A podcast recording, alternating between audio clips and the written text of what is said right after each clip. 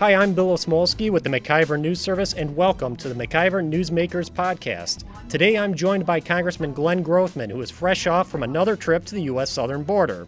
Congressman, first of all, thank you very much for making the time for us today. Oh, glad to meet with you here in beautiful Sheboygan, Wisconsin. yeah, it's a little bit, uh, uh, a little bit cooler probably than it is over there on the southern border. Oh, absolutely. El Paso is not the place you want to be during the summer. so, I imagine most of our listeners have never been to the southern border, especially not during this crisis. So, could you start by just telling us how is the setup down there? I mean, like, where's the Border Patrol at on a typical day? What are they actually doing? What do you see when you go down there? Well, there's nobody I have more respect for than the Border Patrol after being down there. You know, all of our law enforcement, police, sheriff's department, uh, jailers, uh, correctional officers I respect. But being down there again and again, you're out there all alone maybe one guy or gal has to bring in 50 people in one shot at night uh, who, who, they come across, frequently escorted by the drug cartels. So, a very difficult thing. They have the border divided into nine regions. I've been down there three times and been to three regions, therefore Laredo, El Paso, and the Tucson sectors. Every time I'm down there, I learn more, and I don't see how you can really make up your mind or understand what we should do on immigration unless you spend time talking to the Border Patrol, talking to the customs agents, talking to ICE or the people in social services who are in charge of taking care of the folks down there. So, given that we do not have a wall or a fence along the border, there's nothing really funnel these people in a certain spot. So, can they come in pretty much anywhere? Yes, but most people come in at designated points and look for a Border Patrol agent because our asylum laws are so screwed up that if they even just turn themselves in, they're going to be given a court date three or four years out. They may be given a green card. It's almost as good as being, you know, coming here legally. And for that reason, most people don't have to be tracked down. Now, there are other people who come between the designated points of entry who are more sneaking across the border, and we don't know how many of those people there are. In May, when things were the worst, we had, depending on who's doing the counting, 150, 155,000 people processed coming across the border. And what they don't tell you, those are just the people processed and interviewed. There are other people who the Border Patrol doesn't see, and particularly in May. When you have a Border Patrol that's used to processing 30 or 40,000 people and they get 150,000 people, the Border Patrol is spending all their time doing paperwork. We were told in the El Paso sector there were times in May where nobody on the Border Patrol was guarding the border. So, whatever numbers you hear, they are those numbers plus the number of people who snuck in. The people I talked to down there felt in the first six months of the year, in addition to the official figures, there were probably another 100,000 whose names we didn't catch who just came across. Doesn't seem to me like there's a lot of incentives. I mean, so people are all lined up to get court dates, get food, clothing, medical assistance. Doesn't seem like a lot of incentive to me to sneak across the border in the middle of the night. Are these just people that don't know what the deal is yet, or? Well, this these are the scary people, because you're absolutely right. If you have nothing wrong with you, if you aren't going to be turned around because of a criminal record or past problems, you might as well just check in. So our border patrol says we should be most concerned about the people sneaking across because they must have a problem. And if they are sneaking across, maybe they're, you know, running drugs, maybe they're violent people, but these are particularly scary people. And usually, if you're crossing the border without turning yourself into a Border Patrol agent, you're usually escorted by the drug cartels. As a matter of fact, the cartels don't like it if people are not coming across the border with their help. These numbers are all approximate, but we are told that if for a Mexican to come here, the cartels are charging $3,000 a person, Central American 5,000 a person. Person, if you're coming from Asia, you may be charged 10,000 a person to come across. We were told a story that once some people who weren't members of the cartels tried to escort people across, they caught three people trying to do that. They skinned two alive, which is disgusting. Partially skinned the other and sent them back and say, look, you tell people if you're trying to escort people across the border without going through the cartels, this is what's going to happen to you. It's a brutal business, and it's another reason, a humanitarian reason, why we have to get a handle on that border. So, when the Border Patrol agents in the middle of the night are on the border, and they come across a group of people like this that you know they're they're now going to take in, is there any effort made to identify who the who the ringleaders are, who the guides are. Oh, they try that, and frequently the people run. Frequently, the ringleaders are the ones that run into the night, and it's very difficult to track them down. You know, in addition to the wall, we need a road. When I went down to the Tucson area, when I think of a desert, I think of sand and cactuses, but that desert is really rocks. So even if you try to drive a vehicle over there, you'd be going maybe two or three miles an hour. I mean, it's really difficult. Uh, so that's another thing that we need there, and why so many people get away. Now, for the people that are processing in, what happens to them after they get processed in? Where does where does the Border Patrol take them? When do they get released? How does that all work? Well, the first frustrating thing for the Border Patrol, and it's fine. We give them a, a medical checkup. They have to do so much the first 48 hours, so much the second. Uh, the first 72 hours. If something's wrong, they'll send them to the local hospital to the emergency room. Everywhere I talk to, the Border Patrol is frustrated that they feel that these folks are getting better, uh, that these folks are getting better medical care than the native born. Most people in this country have a sizable deductible.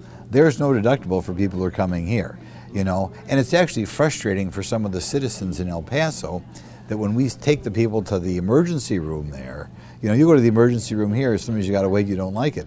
There, you might have to wait for 20 or 25 immigrants to go through processing before. Uh, before you get a chance to go in. But uh, again and again, it was emphasized to me these immigrants get better medical care than the average American. And I mean, we pay for it. So it's, it's something that frustrates the Border Patrol. Then what happens? Uh, they, they try not to break up families. People don't break up families unless they either suspect or feel that the parents are not, or the people who purport to be the parents are not really the parents of those children. And then obviously that's a problem. There was a pilot program there in which they broke out parents and children who they didn't think were the real children. They did a DNA test. 15% of the time, uh, they discovered that the children were not the children of the parents. Why is that? Because the cartels had educated people that it's easier to get in America if you have children. So if you don't have your own children, maybe buy somebody else's children. And again, I'm not sure how much they're going. We were told this for as little as $80 a child, you could find a child to walk across the border. Maybe they go back and escort somebody else across the border, but that's what's going on. Um, however, in May, there were 15,000 unaccompanied minors crossing the border. So when you hear about uh, families being broken up, most of the breaking up is done south of the border when children are coming across on, on their own. Why? In part because when they come here, eventually they may be able to send for their parents uh, through family unification if they can find some way to be a citizen, that sort of thing. Uh, as far as the unaccompanied minors, they put them in places that I think social services takes care of them. I thought they were very good. There were, I, I happened to tour a women's facility outside Laredo, or a girls' facility, I might say. And there we had like two to a room. I think the room was bigger than your average college dorm room. Um, they're required by law to every day give them classes, class in English, class in math, class in science, I think some other topics. So it was pretty good. There was a cage around there, and the staff, who was so hardworking, was frustrated that some Democrats said it was like a concentration camp, I guess because there was a cage around the whole facility. But look at it this way if we have a 14 year old girl coming in, in this country under our custody, we can't let her just run away into the night in Laredo, Texas. We've got to, we've got to take care of her. But I thought it was, it was a very nice facility for these gals. Eventually, the families are sent north and they can only hold them for so long. So they wind up with a contract or an agreement with a nonprofit agency, frequently something like Catholic Social Services. Um, they will contact Catholic Social Services. We have a family here of four people or whatever. Can you find somewhere for them? It's up to Catholic Social Services or whatever other organization it is to find a plane ticket, to find a bus ticket, to send these people inland. They are then given a court date three or four years out. Sometimes they show up, sometimes they don't. One other thing I found out is I think some of the judges who make these determinations are just the type of liberal judges who will let anybody in.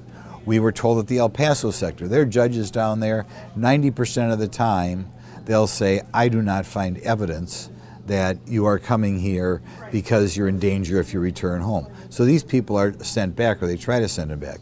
Other judges from San Francisco or something, maybe 75% of the time, uh, they say, oh, yep, you're in danger at home, you can stay here. So you can see it's a real mess. what happens with the people? So e- let's say you go to your court date, judge says, "Yeah, you're in danger at home. You can stay here." How long can you stay here for, or is that just? I believe it's open ended right now. Okay. Open ended. And by the way, you're given a green card to boot. Ah, nice. So here's another thing. You're a member of Congress. Right. We're talking about, you know, one of those issues was the uh, health care on the border and they're flooding the local hospitals. Why don't we set funding aside to send big hospital units down there, you know, like military hospital units to. Uh, Well, take care of this? they feel they're handling it right now. I mean, it's difficult, uh, e- but even during the rush, they felt they looked at everybody and sent somebody for more help. Now, they make a big deal if somebody dies, but you got to remember the volume of people coming across. When you have 150,000 people in one month, a lot of them coming from areas that are not well off or walking in here, uh, they really feel they did at that point. I think there are probably more since then, but at that point when I was there, they said three people had passed away. They felt they were really doing a good job given the population they had to deal with. Okay, so now that we've identified the problem, what would be the best way to handle this, and what are the obstacles to handling it that way? Well, uh, President Trump tried to restrict this asylum treatment, where all you have to do is say, I'm in danger if I return home. Uh, he tried to restrict it to people who are really coming here for asylum and not just because America's a wealthier country. And common sense will tell you, let's say we're in Sheboygan, Wisconsin right now. If you feel threatened in Sheboygan, Wisconsin because of a gang or something, where are you going to go? You're not going to go to Honduras, right? You're going to go maybe to Manitowoc or maybe to Fond du Lac. Maybe if you're really in danger, go to Illinois. So we have to clarify the asylum laws. You do not get asylum here unless you're from a country next door, Mexico or Canada or something. We're not going to have the whole world come here. And by the way, the whole world is coming here. Um, as far as customs, which gets a small fraction of the people that Border Patrol gets, they told us we were down there in the Laredo sector anyway. Their big three countries were Venezuela, Cuba, and Congo, which indicates the word is out worldwide that you can come into the United States right now. Once these people are are here out in the, once they're, they're here and they're collecting welfare, what what why why do we provide welfare benefits to people that aren't U.S. citizens? How is that not an immediate requirement to collect them in the first Well, place? Well, President Trump is trying to crack down on this. He tried to should have done it two years ago. You see the degree to which to make these changes statutory are very difficult.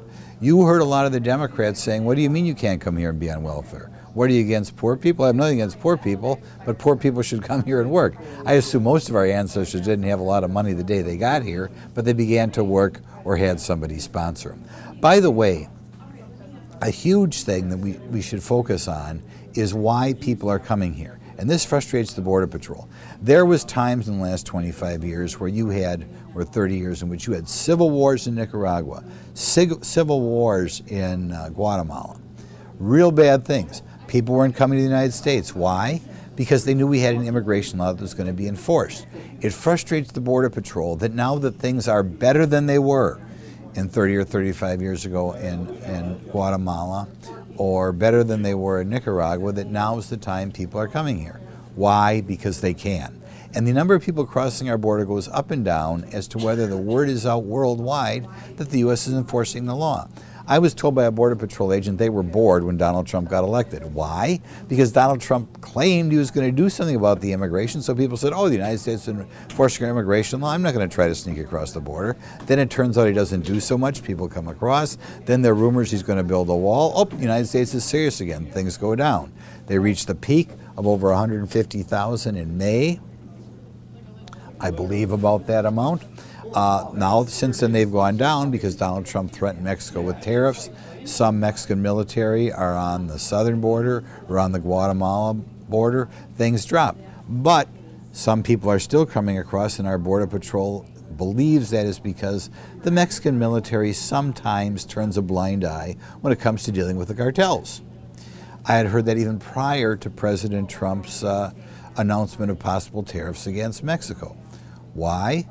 Well, we were told that along the Arizona border, if you saw a Mexican military vehicle pass, it would not be unusual within a couple hours to have a drug shipment coming across. In other words, the Border Patrol, not certain but just suspected that the border that the Mexican military might be acting in cahoots with the border patrol, and they feel that same way again. That even though we're getting less immigrants eh, immigrants than in May, maybe the reason we're still getting the immigrants we are is because the drug cartels are so powerful that sometimes the Mexican military doesn't stand up to them.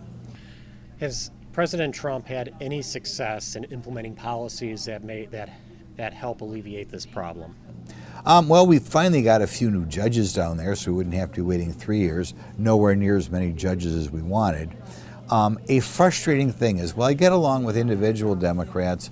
The Democrat leadership clearly wants to do nothing, and whether it comes, he's now finally has some money that he won in court for a wall the wall will be helpful, but remember, most people just turn them in under the asylum rules anyway. Nevertheless, the wall will send a message we're serious about our laws and will prevent some people from coming across. I want to digress. I'm going to wait and see what type of wall it is, too talking to the Border Patrol, right now the wall that's there, and there's a lot of wall down there. The wall being built was, was built by President Bush, President Clinton, some under President Obama, perhaps replaced, is 16 to 18, 18 feet high. The Border Patrol wants it 30 feet high. It won't keep out everything, but it's a deterrent to try to get over 30 feet. And furthermore, it takes time, which gives the Border Patrol a chance uh, to get over there. So that's one thing he's had success on. He hasn't had as much success on the asylum as we'd like him to have. Um, uh, but like I said, and the other thing we've got to deal with is birthright citizenship. The last time I was down there, and for some reason it didn't click, but I had a staff down there, it clicked with him. A very high percentage of the women who you see being processed are pregnant. Mm-hmm. So that's what you hear. You know, that, you know, some woman's four or five months pregnant, uh, maybe it's time to take a walk north so my baby can be born an American citizen. Or we also hear, you know, Chinese in particular flying into San Diego, flying into California, having a baby here.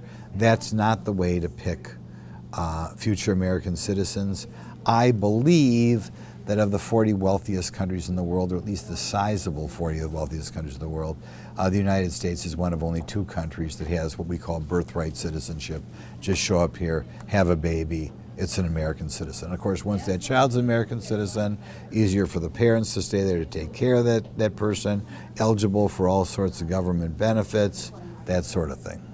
Yeah, so now we're starting to go into the next issue where it's, let's say, you know, someday we're able to actually get that border locked down again.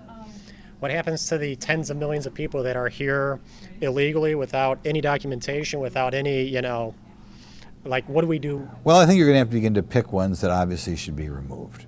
Uh, I think anybody on public benefits should be removed. Anybody committing a crime should be removed. Uh, anybody who it's apparent, uh, I'm not sure the American public has the stomach to say we're going to remove all these people because we don't know how many there are. You know, 15, 20, could be more than 20 million people here. But there are obviously a lot of people who should be removed, and uh, I think the American people would uh, insist on a path towards citizenship for some people. But uh, I uh, obviously a lot of people who are here now should be removed, and hopefully we'll have a president who's able to do that. How do we deal with this situation where, even in situations where there are clear laws being violated outside of just immigration laws, that you have these cities that still refuse to cooperate if the person horrible. That's another problem with President Bush. I mean, with, with President Trump. He's got to put up with so many Americans who are intentionally undermining the law. Um, in, in, part, uh, congressmen who outright are encouraging people to come here, and local officials who will not assist ICE, even alert the local illegal population if ICE is coming around to pick up uh, people who have broken the law. Um, and I, I want to point out, like I said, I have some Democrat friends here. But people have to realize how hard on the left the Democrats are on this issue. I mean, we are underfunding our Border Patrol. In Congress, we break what I think people back home would refer to the budget in 12 separate appropriation bills. The ones the Democrats are trying to give the smallest increase to is the one that should go up, and that is the Homeland Security. The, you know, that's the one that they're, they're squeezing. Um, as of now, in August, there are only two of the 12 bills that have not passed the House one Homeland Security, the degree to which so many Democrats, including right here in Wisconsin, um, you know, we've got sanctuary cities. which is just like an advertisement. The United States is not enforcing our immigration law. So across the board, we have uh, uh, big problems, and a lot of that problem. Tony Evers of this state. We had the Wisconsin National Guard flying over the border, helping identify people, including drug smugglers. We pulled them off the border because of Tony Evers. I mean, this is not the governor of California or the governor of Massachusetts. This is the governor of Wisconsin. And when I talk to the Border Patrol, they like it when they get help from the states. Many states are helping down there. It doesn't cost the Wisconsin taxpayer anything, it's entirely paid for by the federal government. And not only are you preventing drug dealers from coming across, but it's humanitarian as well. I mentioned we do find people, uh, you know, dying in the desert. And that's the type of thing that can be prevented by the National Guard flying over the border. But in Wisconsin, We've got a governor, whatever we can do to roll out the red carpet and get as many people here as we can. Now, speaking of Governor Evers, when he when he made that decision, the official line was "There's no crisis on the border." Today, every Democrat is screaming there's a crisis on the border. Uh, how, how did that change? Well, I think they just want to make President Trump look bad, and I'm, I'm sad to say that. When I was down there, uh, I think the second time, uh, I asked whether the Democrats ever came across the border, and they said Nancy Pelosi was down there. She didn't say any nice things, you know, she still was misleading as everything. But after she was down there, which I think would have been March or April, she no longer said it wasn't a crisis at the border because she took the time to see it for herself. It is a crisis at the border. So, what do you think needs to happen next? What can happen next? What's realistic in happening next? And how is this going to play out, you know, over the next, you know, two or two or four years? President Trump has to do a better job, and of articulating to the American public why things have to be done so Congress acts. Right now, Congress hasn't acted because, so, sadly, I don't think the American citizen sees what a crisis we have, and they are not putting pressure on Congress. I think President Trump has to articulate we are not anti immigrant. We swear in 700,000 people a year. We have over four, I think near 4 million people here on work visas. So we're not anti immigrant. People do come here if they take the time to do it right. Uh, so that's one thing he has to stress. He has to stress the huge problems that we go through at the border, uh, the fact that a lot of people are coming here who are not in dire straits at home. And by doing that, hopefully he can begin to put pressure on Congress. Uh, because right now, Congress is doing very little. I, I think he can on his own issue an executive order on birthright citizenship. I think that would send a message. I think the more ho- high profile the building the wall is, will send a message and hopefully keep people at home as well. When do you plan on going back? Well, we're going back, I think, uh, the Tuesday after Labor Day. Um, I, I think when we get back, uh, hopefully we can apply more pressure and do a better job of educating the public as far as what's going on. By the way, I'm a little disappointed with some other Republicans who haven't been outspoken on this issue. I try to talk about it to you today. I try to talk about it on radio programs as much as possible. I think later today, uh, where I'm here in Sheboygan, I'm going to be talking to a local civic group on Border Patrol. But too many Republicans have been quiet on the issue because they think it's controversial. We're not going to get the public on our side by being quiet on the issue. Sounds good. Well, Congressman, thank you very much for joining us today on the MacIver Newsmakers podcast, and uh, hopefully I uh, will be able to talk to you again next time you're in town. Oh, very good. Look forward to it.